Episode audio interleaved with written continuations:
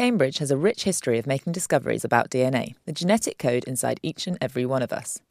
In the 50s, Watson and Crick announced that they had unravelled the structure of DNA, the famous double helix shape. Now, 60 years later, another Cambridge scientist, Bill Amos, has made a further DNA discovery, this time about the way the genetic code changes or mutates to allow evolution to happen, as he explained to Graihagh Jackson. Well, a mutation is just simply a change to the DNA. If our DNA never changed, you might think that's rather good.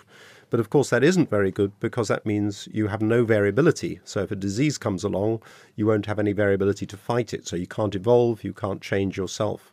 So you need to balance novelty through mutations, but most mutations are actually harmful. So you want a little bit, but not too much. And when do these mutations happen?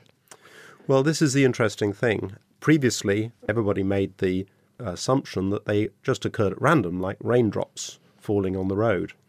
So the assumption was that these are so random, if you put out a whole load of different buckets in the road, they'd all fill up at the same rate.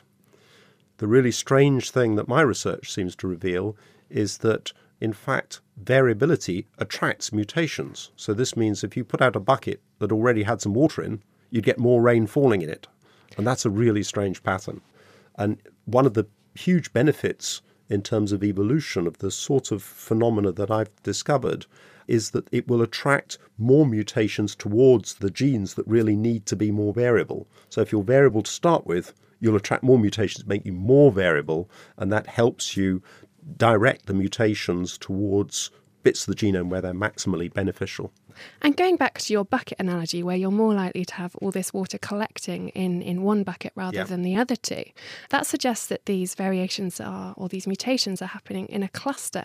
Why are they happening in these hotspots?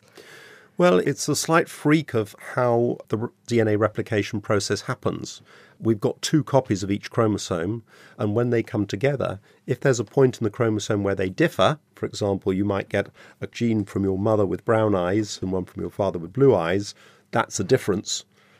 Actually, the genome will actually recognize, the cells will recognize this as a difference, and in trying to correct this difference, they tear up a bit of the DNA and relay it. It's like making a little repair job, and during the repair, they might make more mistakes. So that's why they tend to occur near to each other. So, what you're saying is you can now predict where these mutations are going to happen within our genomes. The less random the mutation process is, the more you can start to get handles on predicting where these mutations are going to occur.